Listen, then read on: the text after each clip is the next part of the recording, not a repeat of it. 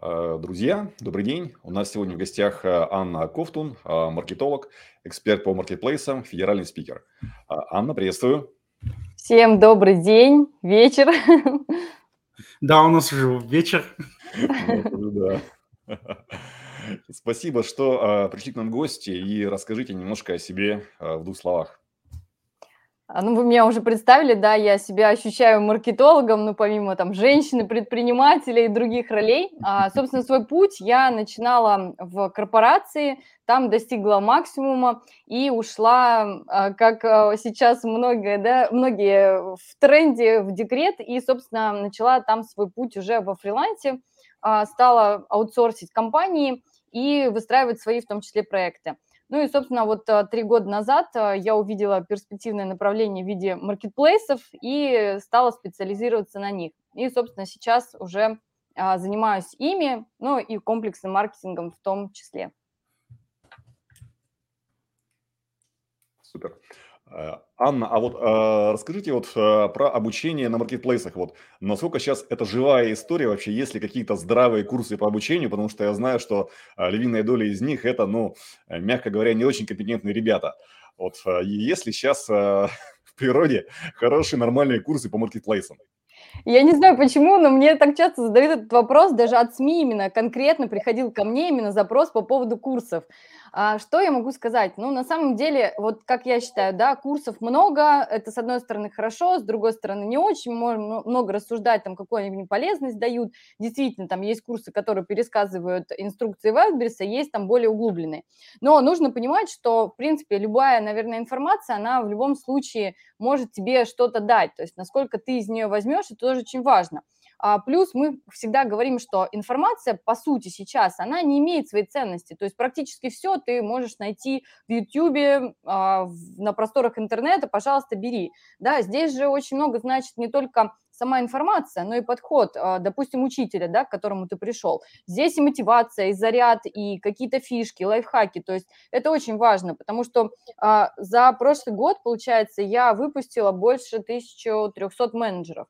И могу сказать, что а, многие менеджеры, которые приходили сюда, то есть у меня там были и фармацевты, и, в общем, это ну, настолько профессии далекие от маркетплейсов, и я видела, как люди просто заходили сюда, они проходили там сложный курс, начинали работать в сложной профессии, я действительно считаю, что менеджер – это сложная профессия, потому что она очень много операционных задач включает, чисто на а, вот этом энтузиазме, да, который, а, собственно, мы я генерировала да, на этом курсе. Поэтому а, сказать, что там есть плохие, хорошие, а, везде есть какие-то реальные версии, вплоть до того, чтобы хотя бы сходить там на вебинары, посмотри, учитель тебе откликается или нет.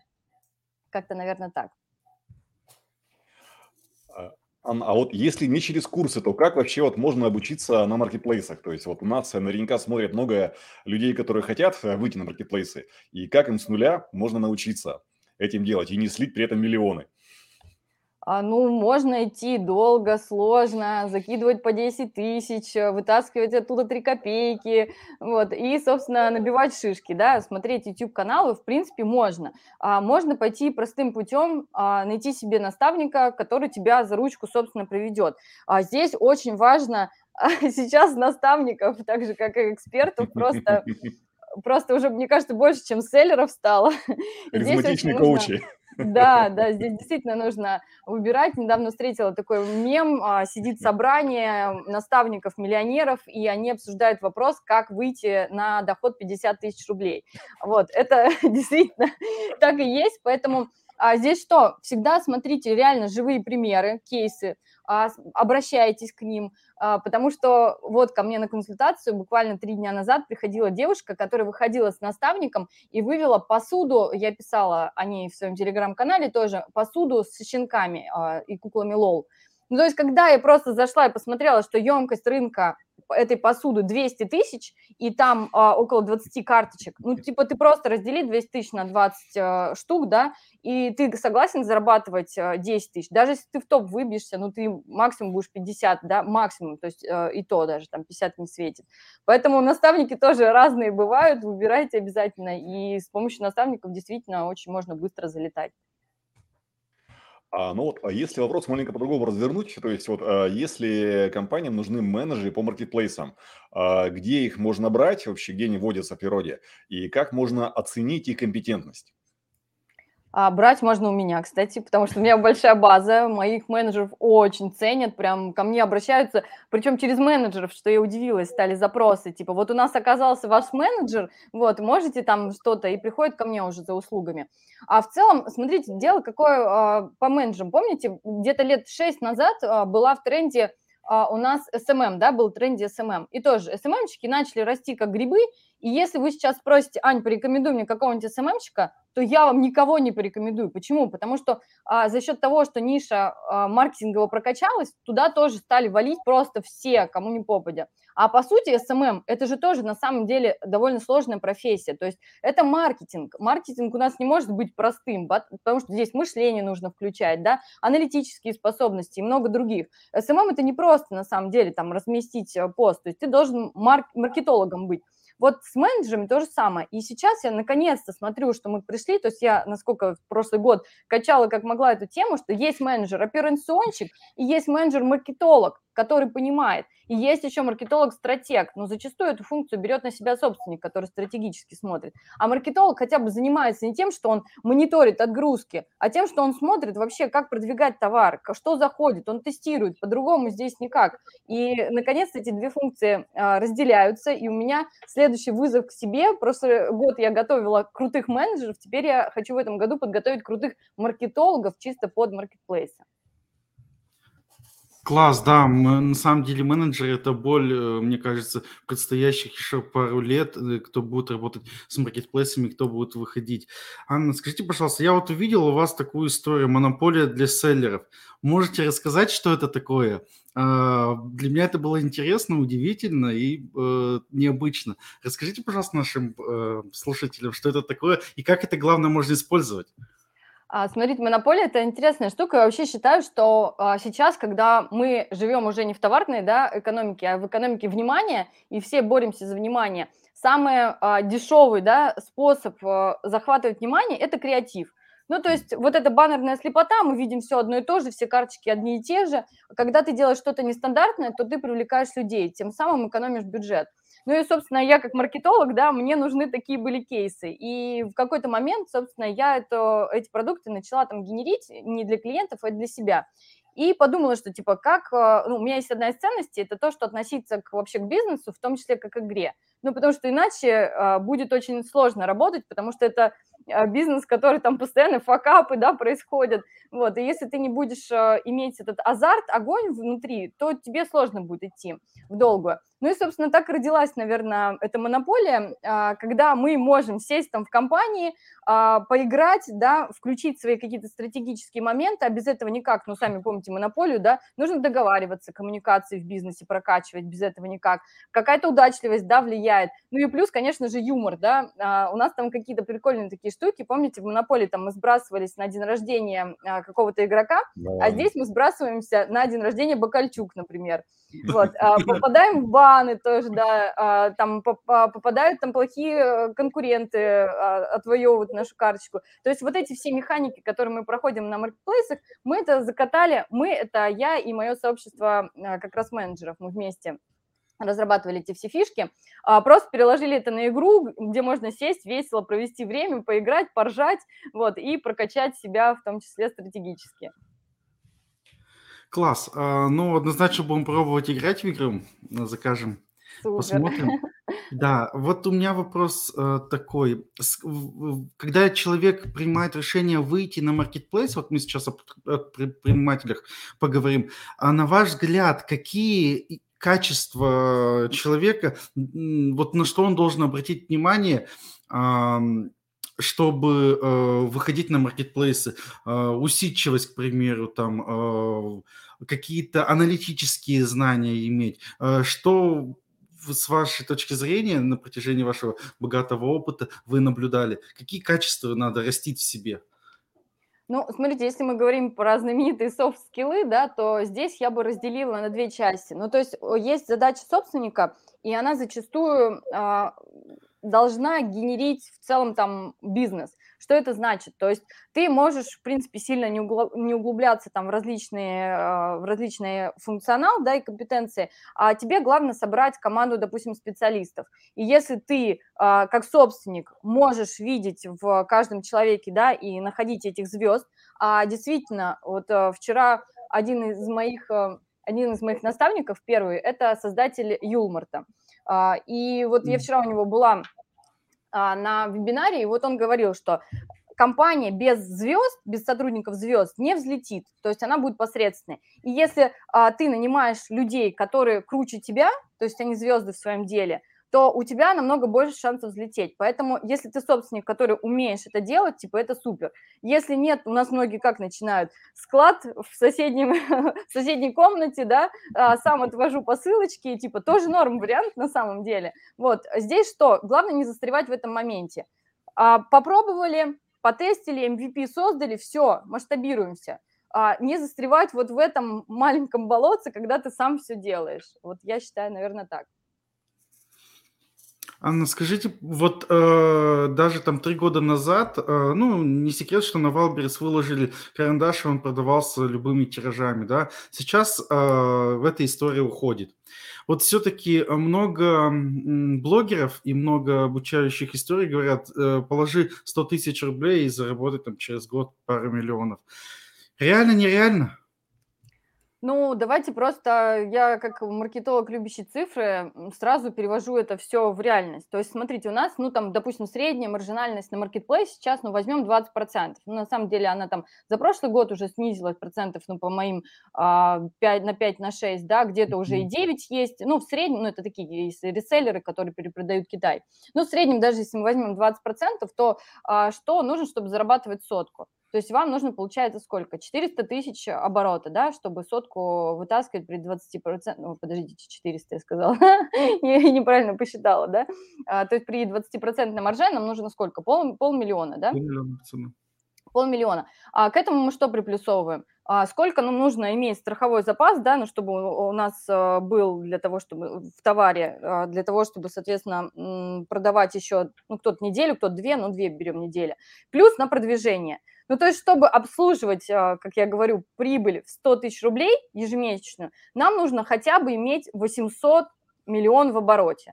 Вот как бы можно рассчитывать. Когда ты заходишь, тебе, соответственно, зачастую нужно больше вложить с меньшей маржой, да, потому что нужно пушить карточку для начала там, и потом, возможно, увеличивать. Поэтому никаких там э, вложил там 200 тысяч и получаешь 100 а, тысяч, речь быть не может. Есть цифры, есть рынок, есть аналитика. Пожалуйста, считайте, прикидывайте, вот вам бизнес-модель вся. Классно. А, Анна, вот э, чтобы как-то наших зрителей э, предостеречь от э, дорогих ошибок, топ-3 самых дорогостоящих ошибки при работе с маркетплейсами. Ну, не считать. А, до сих пор такие есть. То есть, когда ты смотришь, что конкурент продает там по какой-то невероятной цене, ты просто понимаешь, что он реально, он просто не умеет считать. Либо это ему там не показали, либо он сам вышел. Наверное, первое. А второе, это что? Быть негибким, то есть здесь действительно нечего делать тем, кто не гибкий. Здесь ну, настолько просто каждый день все меняется, и каждый день тебе нужно придумывать выходы, как э, это изменить. То есть здесь действительно такой шоковая терапия для предпринимателей.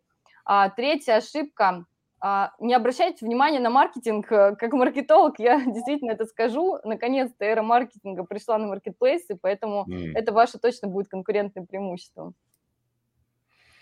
А если как-то дополнить, вот, э, то есть э, топ, э, может быть, 1, 2, 3 бизнес-хака, которые можете порекомендовать, чтобы, наоборот, больше зарабатывать?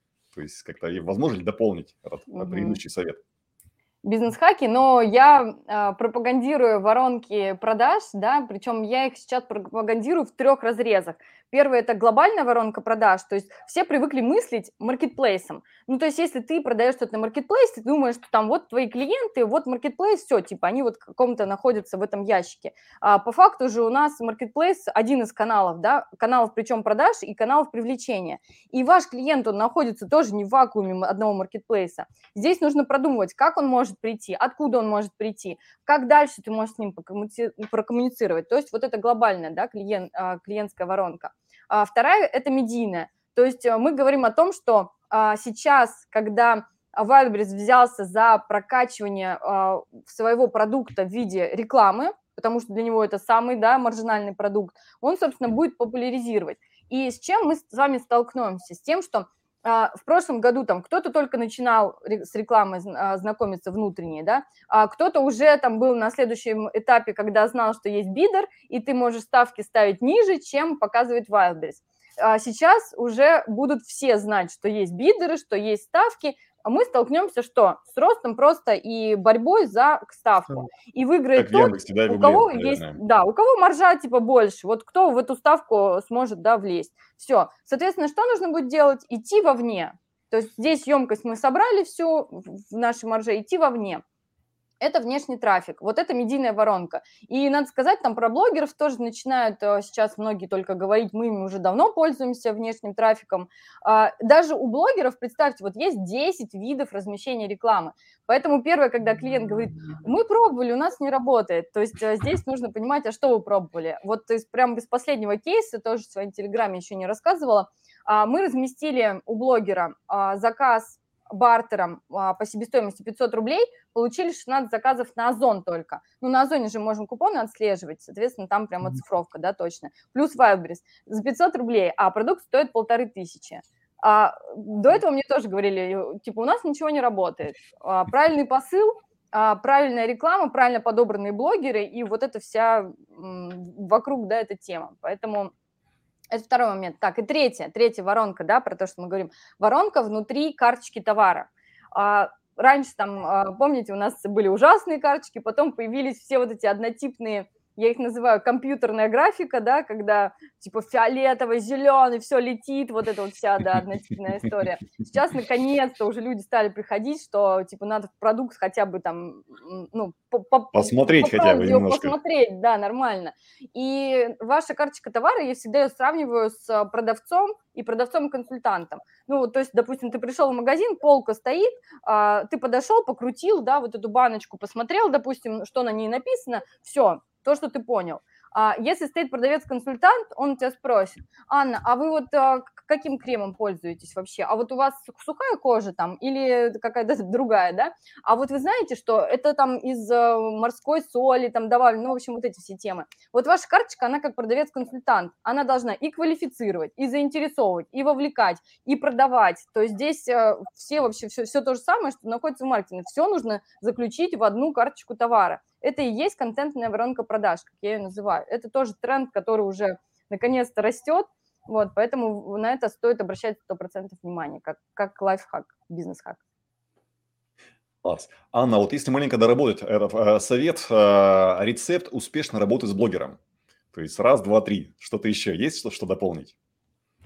А, да, по поводу успешных работ с блогером. Вообще там ну, около, по-моему, 10 пунктов. А, я тоже писала в телеграм-канале своем, можете посмотреть, что должно совпасть, чтобы ваша реклама работала. То есть здесь обязательно что? Аудитория блогера должна соответствовать вашей целевой аудитории, mm. да, это первое. А второе – это достаточные охваты. Это тоже важно. Ну, то есть, смотрите, вы должны понимать, что есть определенная конверсия. Даже если вы все правильно разместили, вот у блогера, допустим, тысяча живых а, людей, которые смотрят, да, соответственно, есть конверсия, например, там 0,5%, которая, а, ну, там, допустим, 1% перейдет, да, из всех, а, и там 0,03 купит.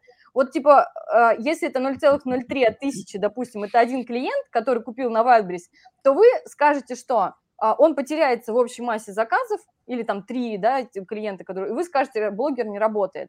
Соответственно, чтобы хотя бы понять, вы тоже должны а, вот эту критическую массу нагнать, чтобы понять, есть эффект или нет. И третье, это, конечно же, посыл, посыл. Вот мне говорят, мы разместили, не работает, разместили, не работает. Я говорю, ребята, а вы сами когда последний раз покупали с первого раза в холодную? Вот я лежу на диване, да, а, вечером листаю Инстаграм, а, и тут мне говорят, Ань, купи там, я не знаю, какой-нибудь э, там, про что мы говорим, ручку, да, или карандаш, или там, ну, неважно, а, если пижаму, то отлично, я хотя бы там на диване лежу. Вот, то есть я бы, может, и готова купить но я лежу сейчас, вообще не хочу это делать и напрягаться. И, соответственно, я перейду, мне понравится, что дальше? Да я забуду, что это за пижама, ее никогда не найду. Это одно касание с холодного. С холодного трафика никто не покупает. Поэтому здесь нужно тоже у блогеров простраивать свою воронку продаж. А вот э, упомянули, что вот на Озоне есть механизмы работы с блогерами, такие как купоны. А что с другими маркетплейсами? Там Wildberries, Казан Экспресс и другие. Все плохо. Все плохо, потому А, что а надежда есть? Wildberries ничего нам не отдает. Да, я думаю, что нет особо надежды с Wildberries пока. Они делают все очень медленно, вот, поэтому вряд ли мы там в ближайшее время сможем достигнуть такой же аналитики, как Озон. Озону просто что, нужно очень стараться, чтобы как-то отвоевать аудиторию, и в том числе и селлеров, потому что, ну как ни крути, все равно а, сегодня тоже рассказывал девочке на консультации, говорю, ну да, Озон классный, но все сидят на Wildberries, плюются, матерятся, и сидят. Почему? Ну, он качает, а мы сюда все-таки в бизнес пришли, да, заниматься, а не а, говорить, как все прекрасно. Не тестить каналы продаж. Да. А, Анна, смотрите, вот мы а, много брали интервью и написали книгу, исходя из этого, и мы много разговаривали такую историю омниканальность. То есть люди начали, особенно крупные бренды, они начали уходить в разные каналы, маркетплейсы, не забывать свои интернет-магазины. Но и много таких историй, когда люди оставляли свои сайты, ну это средний бизнес, да, говорит, оставляли свои сайты, уходили, оставляли соцсети, а уходили только на маркетплейсы. На мой взгляд, предлагаю порассуждать такую историю. На мой взгляд, что это сейчас будет все-таки меняться. И люди обратно начнут э, понимать, что все-таки с Яндекса тоже можно привлечь на свой сайт э, покупателей, и он стоит, может быть, уже так же, как и комиссия маркетплейсов, общая. Как вот вы думаете, куда идет тренд по омниканальности? А, ну, он идет в омниканальность. Э, мне вообще запретили это слово говорить, потому что сказали, что оно очень сложное, и его никто не понимает. Поэтому я его так осторожненько а, использую в, ну, в обычной среде предпринимателей, чтобы не отбивать им желание. Но по факту, в принципе, бизнес-модель не может быть устойчивой да, при одном канале продаж и одном канале а, привлечения. Это важно. Поэтому, которые а, те, кто приходит ко мне, и я понимаю, что они там не готовы идти в другие каналы продаж, и не всем это нужно, я пытаюсь сказать, подумайте хотя бы над каналами привлечения клиентов. Это уже будет некоторая, да, омниканальность в привлечении клиентов. Но в целом, а, действительно, даже если вы средний бизнес, сейчас а, можно существовать в нескольких каналах, то есть иметь свои источники, и это нужно делать. Ну, говорю, ну невозможно существовать в одном Wildberries. А, понятно, он качает, и вы сейчас не хотите уходить оттуда, но а, завтра он перестанет там, а, он повысит комиссию, что вы будете делать? То есть у вас базы клиентов нет, это самый главный актив бизнеса, да? Хотя, по сути, в Инстаграме-то его нету, когда у нас есть а, профиль, да, мы все с этим столкнулись. Вот Инстаграм уже отличный пример. Те бизнесы, у которых все было завязано на Инстаграме, кто не собирал клиентов, они остались что? Без базы клиентов, без канала продаж. То же самое с Вайбрисом. Поэтому по-любому потихонечку нужно вводить. И на самом деле я очень рада, что сейчас такие запросы появляются, ну, собственно, то, что я транслирую, да, на то и приходят люди. А, и мы выводим, начинаем потихонечку выводить а, в, как раз в эту омниканальность э, моих клиентов. Класс, то есть тренд все равно будет идти за разными э, каналами продаж и за собственными сайтами, и они будут снова, наверное, создаваться, писаться и развиваться. Будут, да. А, скорее всего, это, знаете, зачастую там как поддержка, как... Просто понимаете, зачем еще нужен а, свой какой-то канал, там, продаж или коммуникации? А Wildberries нам, ну и, и Wildberries, и Озон, и, в принципе, ну, Озон хотя бы уже там начал какой-то портрет покупателя показывать. Мы же по, по факту не знаем ни обратную связь, да, особо. Ну, отзывы, да, ну, как бы это очень такое скудное канал, мы не понимаем, кто наша целевая, целевая аудитория, а без этого мы не можем делать э, продукт лучше, а, там, перепозиционировать его. Ну, как-то там я уже научилась какими-то, да, методами вот этого тыка, тестирования и всего остального, там, к чему-то приходить, плюс там большой насмотрится. Но в целом ты ничего не можешь делать. А на своей территории что? Ты можешь провести там и каздевы, да, ты можешь там взять обратную связь, ты можешь понять там, что не хватает, как доработать, ты можешь работать над LTV в, в самым, да, таким классным этим, ну, хотя бы где-то архивировать этот трафик. Класс. А скажите, пожалуйста, вот э, как вы относитесь к системам автоматизации на маркетплейсах? Э, сейчас различные модули придумывают. У нас много ребят было, которые представляют сервисы. А, есть там сервис импостации, есть авнобары различные. Это же тоже навык менеджера работать с этими источ... источниками. И некоторые прямо садятся на эти вещи и начинают использовать только одно. А насколько понятно, что еще аналитика, она условная на всех э, сервисах. И на, насколько вот вы относитесь к автоматизации такого плана э, на маркетплейсах? Ну, автоматизация, она же упрощает, да, нашу работу. А, на самом деле я пришла, когда после корпорации, где у нас а, была, ну, были сетевые продажи, розницы, то есть это федеральный крупный бренд был в, в FMCG, сейчас входит в двадцатку, он вообще всех полностью брендов. И как мы, говорю, собирали аналитику. То есть а, это договариваешься с каждым магазином, причем зачастую тоже в серовые, да, они, соответственно, что, ручками в тетрадочку тебе выписывают, а потом они приносят, а люди сидят, которые из тетрадочки выписывают в Excel. Excel загружается в данные, да, это и база данных, чтобы я как маркетолог нажала кнопку, и у меня все выгрузилось. Я такая прихожу на маркетплейсы, а тут просто бесплатные сервисы, нажал кнопку, те конкуренты, свои сегменты, все, типа, кайф. Вот. Но мне, по факту, мне, конечно, многого еще не хватает. То есть мы действительно еще многое делаем вручную, а, причем мы собираем информацию, например, конкурентного анализа. Мало у кого из сервисов он есть, а, и такого, как мне нужен, допустим, нет. То есть мы еще вручную много доделываем. А, и я буду очень рада, если в том числе это будет автоматизировать. Плюс Сейчас работу менеджеров операционной мы тоже э, пытаемся оптими, э, автоматизировать и оптимизировать с помощью, ну, пока там Google, Google таблиц, которые будут там подтягиваться через IP. Ну, то есть, типа, автоматизация кайф, но еще не всего хватает то, что, то, что нужно маркетологам. Как думаете, реально научить быстро менеджеров работать? Э, проблема же любой автоматизации– это все равно люди. Люди должны научиться и суметь пользоваться этими продуктами. Зачастую вот даже мы торгуем, и насколько мы давно этим занимаемся, и наши менеджеры э, тоже иногда новый продукт сопротивляются очень, ну, очень серьезно. Есть сопротивление, а, и помимо неоткрытого, а просто не пользуются, не, не делают. Вот как приучить э, менеджера, как собственнику приучить менеджера э, работать в автоматизации, потому что внедрение – это определенная история, а вот все-таки навык пользоваться, другая история. Есть какой-то опыт у вас в этом? А, тут смотрите, вот, допустим, я не очень люблю Bittrex, к сожалению. Bittrex как э, операционка, да, по задачам. Ну, то есть мы два раза пытались внедрить в компанию, я как там SEO, я просто, ну, я не могла просто. Ну, вот не знаю, не, не идет мне и все. И здесь какой важный факт? А, вам же нужно что? А, разгружать менеджера, с одной стороны, да, и с другой стороны, он должен, как, он как раз должен понимать, а что в его работе изменится, если вы ему э, внедрите какую-то там CRM-систему, систему аналитики, неважно. Ну, то есть обычно это воспринимается как плюс то, что я работаю, а мне нужно еще 20 табличек заполнить.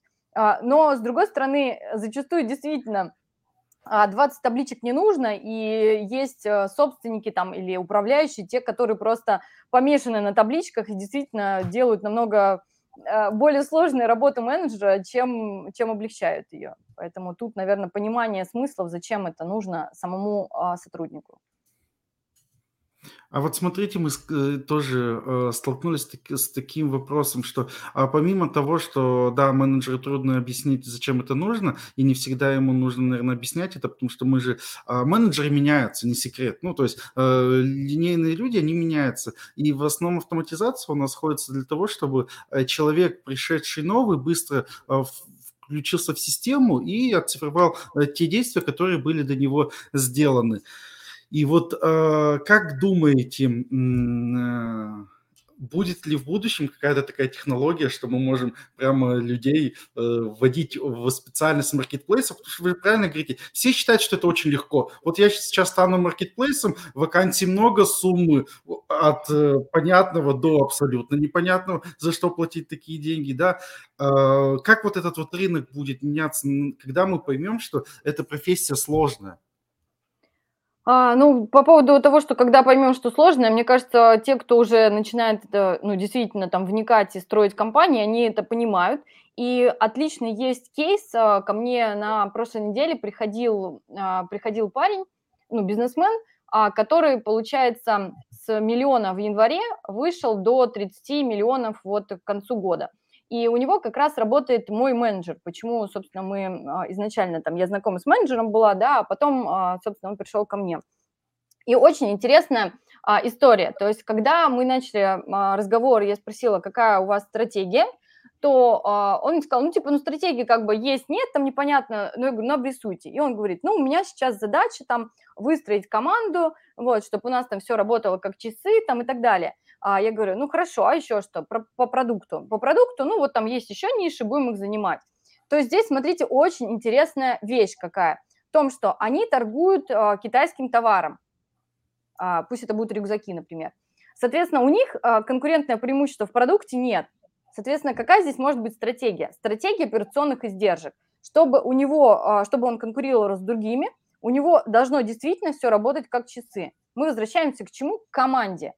И вот смотрите, он с миллиона до 30 вырос, у него а, этот менеджер работает уже, получается, ну, год почти. А, потихоньку, да, росла там а, у него, а, росла зарплата, а, какие-то приходили, уходили, я у него спрашивала, но в целом, то есть а, этот человек ставит фокус на команду, на издержки и понимает. И сейчас вот, допустим, он ищет HR-щика, который будет заниматься онбордингом в коллективе. Онбординг, то есть mm-hmm. э, не он будет сам рассказывать, да, не э, его подчиненные менеджеры, которые и так не справляются со своей работой, а тут им говоришь, вот новичок, давай его обучи. Ну, то есть это тоже такая себе на самом деле история. А, и я понимаю, что я говорю, вот у вас вообще очень крутая, четкая стратегия вы понимаете, что вы будете конкурировать не на уровне товара, а на уровне операционных издержек. И у него действительно сильная команда, которую он там вывозит э, в какие-то корпоративные, у них там есть э, выезды и так далее. То есть он работает вот в этой стратегии. И типа у него все кайф. А когда ты, знаешь, нанял менеджера, менеджер там сам не понимает, что делать, и ты ему ничего не говоришь, и там, ну, то есть я вижу со стороны э, и менеджеров, и предпринимателей, да, и с двух сторон есть очень сильное недовольство. А здесь нужно просто работать, э, понимать, там, что ты делаешь, как ты делаешь, соответственно, как ты вводишь человека, да, а как ты его мотивируешь, и материальной, нематериальной мотивации. И тогда, собственно, будет, будут друг друга довольными, и люди не будут меняться.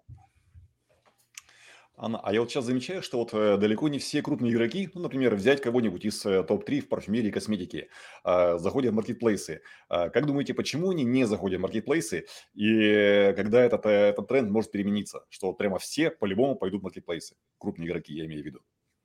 А вот крупные игроки, если мы возьмем бьюти, например, какие не заходят? Ну, то есть в одежде я понимаю, для одежды это вот прям а, по-русски говорить, это зашквар. Почему? Потому что а, ни один нормальный бренд не пойдет на то, что его продукт будет через пять примерок приходить просто вот такой скомканный, грязный и так далее. Здесь понятно, да, и они там пытаются выделенный ассортимент продавать, кто-то просто старые коллекции продавать и так далее. А что касается бьюти, ну, например, мне кажется, что а, все те же даже инста-бренды, которые зарождались и хорошо, они все пришли там за Express Recovery, который сейчас является одним из а, топов, а, Рише, а, ну, тот же Литик, ну, Литик, он больше там а, лич, на личном бренде построен, но в целом, то есть э, даже такие бренды перешли, а все Лореали и, все остальные, ну, все крупные корпорации, они как бы все пришли на маркетплейс? Или, может быть, вы про какой-то другой сегмент? Я имею в виду крупные вот э, продавцы-то там, ну, кто сейчас, э, топ-тройка, да, это вот Летуаль, Золотое Яблоко, Ривгош.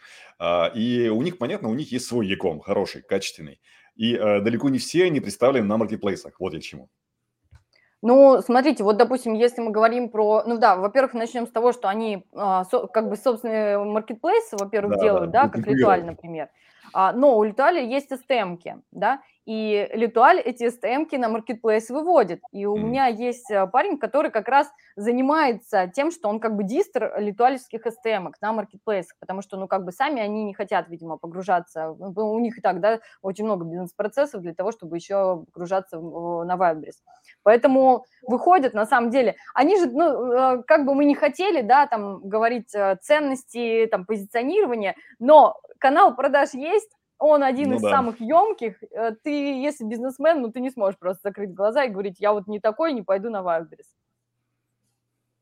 Супер. А, Анна, ну, вопросов у нас все, тогда будем финалить. Э, большое спасибо, очень получилась интересная, яркая, живая, динамичная встреча.